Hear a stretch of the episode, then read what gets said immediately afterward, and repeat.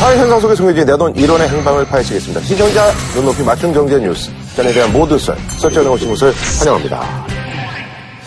자, 요즘 뭐 이제 금리가 조금 오르긴 올랐습니다만, 뭐 아직도 이제 일 퍼센트대 저금리, 네, 예, 저금리 시대입니다. 지난번에 보니까 그 응팔이라고 요즘 뜨고 있잖아요. 네. 네. 그때 금리가 이제 뭐 십오 퍼센트 이래가지고. 음. 뭐 십오 퍼센트인데 낮다고 뭐라 어, 그러는 장면이 네. 나와요. 네. 나우당과 목돈은 은행에다 딱 박아놓는 것이 제일 안전하다는 게. 아이고, 뭐 그, 은행이자 그거 뭐 얼마나 한다고요. 아, 물론 뭐, 금리가 조금 떨어져갖고, 뭐 한 십오 퍼센트밖에 안 하지만. 아, 그래도 따박따박 이자 나오고, 은행만 한 것이 안전한 것이 없지. 자, 그래서 말이죠. 연말쯤 돼서 또 한번 주식 또 관련된 얘기를 나눠볼까 합니다. 유수진 씨 나와주셨습니다. 네, 고맙습니다. 예. 네, 안녕하세요. 자, 오늘 먼저 저희가 이제 주식과 관련된 경제 뉴스 좀 소개해 주셔야죠. 예. 최근 일 년간 구백 퍼센트의 주가가 폭등한 한미약품과 한미사이언스가 올해 대박주로 뽑혔는데요. 당연히 설립자는 억만장자가 됐겠죠? 그래서 준비한 오늘의 주제. 주식, 떴주, 망했주, 우째알주입니다.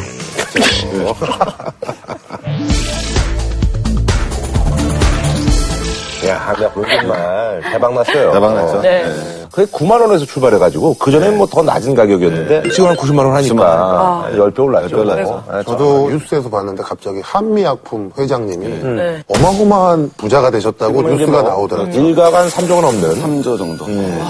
그분이 그 저기 중대 약대 나오셔서 약사를 하셨더만요. 그래서 옛날 그 저기 종무에서 임성기 약국이라고 아, 약국을 하셨어요. 광고도 하고. 예. 네. 네. 그러다가 이제 약사들을 이렇게 이제 모아가지고 이제 회사를 이제 차리셔가지고 아~ 이제 계속 이제 이렇게 아~ 하셔가지고 요번에 아주 초대박을 터뜨리신 분이에요. 예. 아무래도 제약업계는 이제 다국적 그렇죠, 회사들이 그렇죠. 먹고 있죠. 예. 그 중에서 한 랭킹 삼 위, 사 위쯤 되는 회사가 사노피라는 회사입니다. 예, 들어봤습니다. 당뇨병 주로 전문 회사고요. 예. 거기랑 이제 사조 팔천억짜리 계약을 했거든요. 예. 근데 한미약품 매출이 한 칠천오백억 나오는 거니까 예. 오 년치 매출에 해당되는 계약을 때렸으니까 사실 이게 엄청난 거죠. 그걸 한미약품이 독자적으로 개발을 그렇죠. 예, 독자적인 개발을 했으니까 실제로 이제 많은 제약사들이 이름 그것이 될 것이다, 될 것이라는 얘기만 돌았었는데 그걸 현실화시킨 음. 거죠. 제가 얘기 들어보니까 그 당뇨병 그 약이 이제 하루에 한 번씩 맞아야 되는데 이거는 이제 뭐 한 달에 한 번 정도 맞는 걸로 뭐 이렇게 그런 기술이라고 그러던데요, 보니까. 네, 이게 그 한미약품이 이천사 년에 개발한 랩스커버리라는 기술인데요. 이 약이 이제 원래 신체에 들어오면 점점 얘가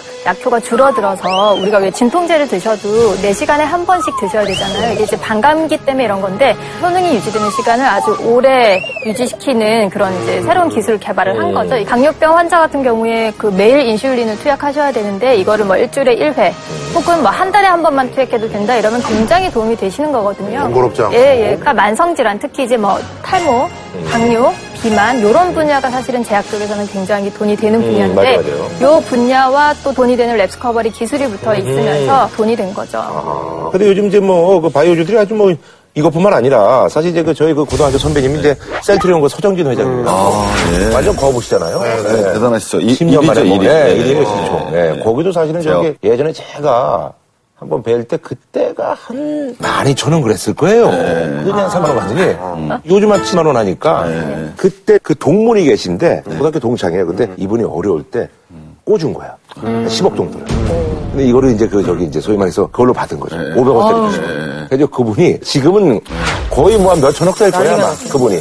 몇개월 재밌는 얘기가 너무 많으니까 음. 이제 우리 저희 학원에 있잖아요. 네. 학원에서 이제 제일 많이 올랐던 게 이제 메가스타디라는 맞아요, 맞아요. 네. 이거 그 친구예요, 그분이. 네, 주식을 네. 할 때는 그 당시에 이제 그 분이 이제 회사를 올릴 때에는 다 누가나 돈을 갖다 내기 싫었죠. 음. 근데 그분을 모셔오려면 학원에다가 그분이 야, 나 주식 사줘. 그래야지 내가 학원 나갈 거야. 그래갖고는 학원 원장들이 울며 거저먹기로 어, 샀구나. 샀었어요. 아. 네, 그 오백원 주고 샀는데 그게 굉장히 사십만 원 갔으니까 어. 손배 먹었죠, 쉽게 얘기해서. 아, 그래서 지금 뭐 이제 그 바이오주들이 지금 뭐 동반 상승하고 있죠. 다른 주식들이. 그렇죠. 네. 주식시장의 특징이라는 게 음흠. 선도주라고 부릅니다. 네네. 선도주가 치고 나가면 그 다음 주들이 쫓아가는 형국이 나오는 거니까요. 왜냐하면 선도주가 제일 먼저 오르고 가격이 이미 많이 오른 것이 반영됐다고 생각했을 때 그 다음 주식으로 이제 매수 상승 여력이 퍼져나가는 형태를 보여주는 거죠. 아, 그리고 이제 뭐 그 제약 주들도 많이 오르지만 제약 쪽 관련해서 또 펀드들, 헬스케어 펀드들이 수익률이 네. 올해 굉장히 좋아졌죠. 한미약품하고 뭐 한미사이언스 그리고 셀트리온도 이번에 또 많이 올랐기 때문에 어, 특히 그 제약 주들 모아놓은 헬스케어 이티에프가 있어요. 그 이티에프 상품은 올해 수익만 해도 연초부터 지금까지 백사 퍼센트 수익이 났고요. 그리고 헬스케어 펀드들도 지금 사십 퍼센트대의 수익을 또 보여주는 펀드들이 제법 눈에 띄고 있습니다. 네네. 이게 한미약품이 타이레놀 이거 만든 얀센하고도 뭐 계약을 했어요? 네네네. 최근에 얀센하고 또 계약을 했죠. 어? 그러니까 올해만 해도 뭐 다섯 번의 큰 수출 계약을 어, 했기 때문에 쭉 올라간 거예요. 네, 사노피하고도 네. 했고 얀센하고도 했고 어. 베링거 인게라임하고도 음. 계약을 했었죠. 한미약품만 개발을 해요? 이렇게 한미약품 개발. 아, 여기가 지금 이제 뭐 성과가 좋은 거죠, 뭐. 같은 시기에 이렇게 계속 뭐 될 수가 그럴 수 있나? 있는 이유가 뭐냐면 이제 일반적으로 우리 국내 회사들이 제너릭이라고 해요. 그러니까 복제의약품 음. 다른 데서 특허를 출원하고 그게 특허 만기가 되고 나면 요거를 이제 복제의약품을 어, 만들어서 어, 카피약을 네. 만들어서 파는 거에 주력했었어요, 사실은. 근데 이제 이걸 과감하게 넣고 우리는 알앤디에 투자를 하겠다라고 한미약품 이제 회장님께서 선언을 하셨죠. 그래서 벌써 알앤디 개발 비용만 거의 약 한 구천억 원 정도를 쏟아부으셨고 어, 적자를 보시면서도 과감하게 투자를 하셨을 때 이제 그런 결과들이 나오는 거고요. 근데 이제 이 이런 흐름들이 국내 제약회사들한테도 지금은 되게 아 우리도 그러면 알앤디 이제 해서 가능성 있겠구나라고 굉장히 지금은 좀 용기를 북돋아주는 지금 상황이 됐고요. 음, 그리고 그럼요. 동아제약 같은 경우도 그간은 열심히 바깥에 팔아서 이제는 이제 신약 개발해서 결과를 기다리고 있는 부분들이 있고요. 그래가지고 이제 또 이런 기사가 이제 또 나면은 또 이제 부가적으로 나는 기사가 그 집에 어떤 뭐 손자가 있는데 아. 네. 네. 초등학생인데 뭐 음, 저녁때라든가 뭐 뭐래다 뭐래. 그러니까 지금 우리 쉽게 얘기하면 손자 주식 부자라고. 음. 거기 일 위부터 칠 위까지가 이 이멜장님 손자 손녀들 아, 싹 쓸었죠. 얘들이 아주 세뱃돈을 많이 받았네. 세일 대표들은 뭐 팔십구억 받았는데 받을 때는 음. 지금 가치로 치면 천억이 넘는 친구들이 음. 생겨난 네. 거죠. 이분들이 주로 주식을 갖다 언제 주냐면 주가가 저평가됐다고 음, 생각할 그렇죠, 그렇죠. 때거든요. 아. 그러니까 우리가 기업 공시를 봤을 때 할아버지가 손자한테 그 주식을 양도했다는 게 나오면 그러면 이제 눈여겨서 볼 필요가 있습니다. 아, 이거 지금 제일 저평가기구나 하는 음. 아주 좀 대표적인 지표입니다. 그 재벌닷컴 같은 데를 보면 특히 이제 어린이날이 되면 어린이 주식 부자에 대해서 기사가 맞아, 맞아. 뜨거든요.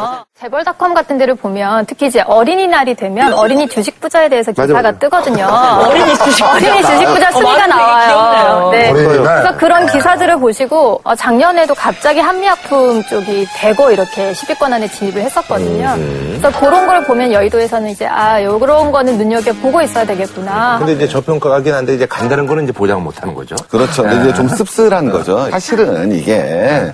창피한 일이죠, 솔직히는. 근데 이제 뭐냐면 이거 다 세금 회피거든요. 그러니까 기본적으로 회피하는 방법이 뭐냐면은 할아버지가 아들한테 주면 아들이 또 손자한테 주면 두 번 나가야 되잖아요, 증여세가. 그죠, 그죠. 손자가 한 방에 내려주는 거죠. 그 다음에 이제 가격이 쌀 때 주면은 나중에 올랐을 때 그 시세 차익에 대한 세금이 없잖아요. 그러니까 나중에 일억이 됐으면 일억에 대해서 증여세 줘야 되는데 천만 원대 줬으면 천만 원대만 주면 되고요. 가장 더한 거는 이게 이제 중소 제약업체로 쏠려요. 중소 제약업이 많은 이유가 뭐냐면은 상장이 늦게 되잖아요. 그러니까 증여하고 오 년 안에 상장이 되면 증여세를 무는데 오 년이 지난 다음에 상장이 되면 증여세도 없어요. 한마디로 편법이죠, 정확하게. 음. 아니 근데 편법이든 뭐든 간에 이 십이 세 임모구는 열 달 만에 천구십사억. 그렇네요. 다이아몬드 수저죠, 다이아몬드. 아, 아니 저도 기사를 봤는데 효성인가? 거기 오너가에는 아홉 살짜리 애한테도 뭐 몇 주 이렇게 뭐 줬다 이러면서 음. 나옵니다. 이 임모구는 이 사실을 알까요? 자기 보유 주식이 천구십사억이 그냥 기분 좋겠죠. 열두 살이 열두 살이면? 그럼요. 왜 몰라요. 알죠. 친구들한테 피자 좀 충분해야죠. 허닝메카드 이런 거 좀 많이 샀어요. 음. 아니, 그러잖아. 근데 이게 제약관련주가 이제 너무 많이 올라가지고 이제 더 이상 이제 네. 포화 상태다 뭐 이런 얘기가 있는데 두 분은 어떻게 생각하세요? 전 먼저 말씀드리자면 이제 기본적으로 투자를 할 때 일반인들이 음. 제약주면 제약주의 성격을 알고 가야 된다는 음. 거죠. 첫 번째 제약주는 기본적으로 경기 방어주라고 그러는 거죠. 경기 방어주. 왜냐면 우리가 경기가 어려워져도 음. 약 소비를 줄이긴 참 어렵죠. 그렇죠, 그렇죠. 그러니까 주로 펀드 매니저들이 이제 그 포트폴리오를 음. 구성할 때 경기 방어주로 끼어를 놓죠. 음. 이게 주식수가 작아요. 또 제약회사 주식은. 음. 그리고 유동 물량도 또 적습니다. 그래서 저기 한번 잡으시라고 팔지도 못하고 아주 그렇죠. 복잡해요. 예. 해보신 것 같아요. 아니 뭐 저도 옛날에 뭐 주식방송 같은 거 했었으니까. 예. 예. 잘 안 팔려요? 팔고 맞아요. 싶어도. 예. 팔고 싶어도 물량을 꽤 많이 예. 하면 못 팔고 나오는 음. 주식이라 아주 힘든 주식이죠. 음. 예. 제약주는 임상실험 단계를 거치고 이것이 또 사람한테도 적용이 되는가를 봐야 되고 또 수출을 해야 되고 이게 상용화돼야 되고 하는데 기간이 적어도 오 년 이상 걸리거든요. 근데 이제 이 사이에 아 뭐 임상일이 들어간다. 그럼 요 소문만으로도 주가가 오르고 하니까 아 내가 거기 들어가서 좀 정보만 미리 빼내면 좀 많이 먹을 수 있지 않을까? 요런 기대감으로 많이들 들어가세요. 이런 것들은 조금 조심하셔야 될 것 같고 사실은 주식 좀 이렇게 해가지고 이제 그 망한 사람들이 대부분 이제 바이오주 들어갔다 망한 거거든요. 네. 근데 옛날에 이제 네. 제가 지금도 기억나는데 코미팜이라는 주식이 있어요. 네. 지금은 좀 많이 올랐죠. 네. 근데 그 코미팜이 옛날에 제가 주식 방송할 때가 이천육 년도거든요. 아, 그때 저랑 했던 그 전문가가 맨날 코미팜, 코미팜 그런 음, 사람이거든요. 괜찮다고. 어, 그때부터 십 년 전부터 괜찮다고 그랬거든요. 계속 죽 쓰고 있다가 그래서 그 사람 망한 줄 알았더니 음. 최근에 많이 어, 최근에 많이 오. 네네. 그 사람이 십 년 전부터 얘기하고 있었어요. 음. 코미팜 괜찮다고. 그래서 이게 시간을 오래 보고 장기적으로 어려, 어려워. 단기적으로 봤을 때는 과열 양상이 있지 않나라고 우려되는 부분이 있지만 장기적으로 봤을 때는 그래도 바이오 말고 이렇게 앞으로 잘 갈 것이 있겠는가. 그래서 테크놀로지를 식스티라고 이제 표현을 하면 아이티가 있을 거고요. 바이오 테크놀로지 비티가 있을 거고 씨티, 컬처, 엔티, 나노티, 알티, 로봇, 에스, 스페이스. 그래서 여섯 가지 기술이 앞으로 향후에 잘 갈 것이다라고 보는데 이미 아이티하고 씨티, 컬처는 어느 정도는 성숙기에 들어섰다고 보고 그럼 향후의 먹거리는 뭐냐? 그래서 비티하고 이제는 로봇, 알티 쪽으로 단기적으로는 보고 가고 있는데 그래서 삼성도 이번에 바이오에 또 새로 진입을 했지 않습니까? 바이오 같은 경우는 장기적으로 봤을 때는 고령화 추세는 어쩔 수 없는 거고요. 게다가 만성질환이 계속해서 발병률이 증가를 하고 있죠. 그래서 뭐 당뇨병이나 비만도 이제는 병이라고 표현하니까. 그래서 이런 추세로 보면 바이오 헬스케어는 안 갈 수 없는 산업이라고 보여지고 아 나는 내 배에서 안 오르면 자식한테까지 줘야지라는 생각으로 좀 길게 보고 들어가시면 전망은 밝다라고 보는 분야가 바이오입니다. 이 시청자들이 제일 궁금해하는 게 우리 최 선생님하고 그렇죠 유수진 씨는 지금 하고 계십니까? 네, 저는 투자를 하고 있습니다.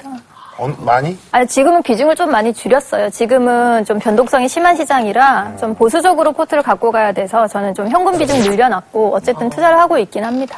네. 최 선생님. 저는 안 하고 있거든요. 아~ 네, 저는. 최 선생님이 안 하고 있다는 건 이유가 있겠죠. 이유가 있으니까 그럼 아니, 보시는 분들도 아, 나도 안 해야겠다. 그건 저도 방금 그런 생각이 조금 그건 좀 그거 한 건데요. 왜냐면 제가 제 주변에 펀딩하는 친구들이 많잖아요. 어. 그러니까 걔네들을 딱 보면 제가 걔네들 이길 수가 없거든요. 왜냐면 이 걔네들하고 딱 얘기를 해보면 벌써 이제 저는 현역을 떠난 지가 십 년이 넘었고 그 친구들은 좆대로 움직이는 펀딩을 하고 있는 친구들이라 벌써 어느 하나를 딱 바라보고 타사삭 치고 나가는 게 다르죠. 그래서 아 내가 얘네들한테 아직 못 이기겠구나. 그래서 그런 면이 첫 번째가 제일 크고요. 네, 그리고 이제 두 번째로 말씀을 드리면 사실은 우리가 발행시장에서 먹어야죠. 우리 부동산 경기 제일 올랐을 때 우리 다 누가 돈을 버느냐면 복부인업자가 돈을 번 것 같지만 실제로는 건설업자가 버는 거예요. 음, 그렇죠, 그렇죠, 그렇죠. 네, 주식시장도 마찬가지로 유통시장만 우린 얘기를 하죠. 음. 근데 실제로 관심을 가져야 될 건 발행시장이죠. 음. 물론 발행시장에 들어가려면 자금과 정보력이 있어야 되니까 어렵기 때문에 힘들지만은 음. 실제로 유통시장에 비하면 발행시장이 워낙 큰 시장이라 음. 사실 좀 유통시장에 관심을 가지긴 좀 조금 좀 어렵죠.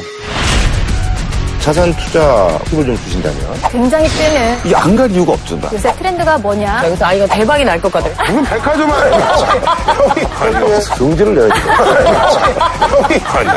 어이가 없네.